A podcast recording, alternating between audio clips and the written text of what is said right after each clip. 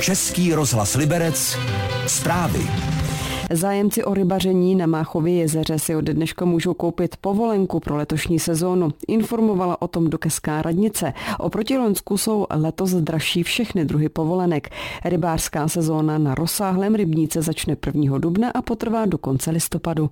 Ceny jednodenní, víkendové a týdenní povolenky se zvýší o 100 korun. Stát tak budou 300, 500 a 800 korun. Za celosezónní povolenku rybáři zaplatí 2200 korun. Oproti loňské zdražila o dvě stovky. Nejvíc si připlatí zájemci o povolenku na lov dravých ryb. Její cena se zvýšila o tři stovky na 1500 korun. Všechny dokumenty si lidé můžou koupit v Dokeském infocentru, které je ale posílá i na dobírku. Z Doks Michal Jemelka, Český rozhlas.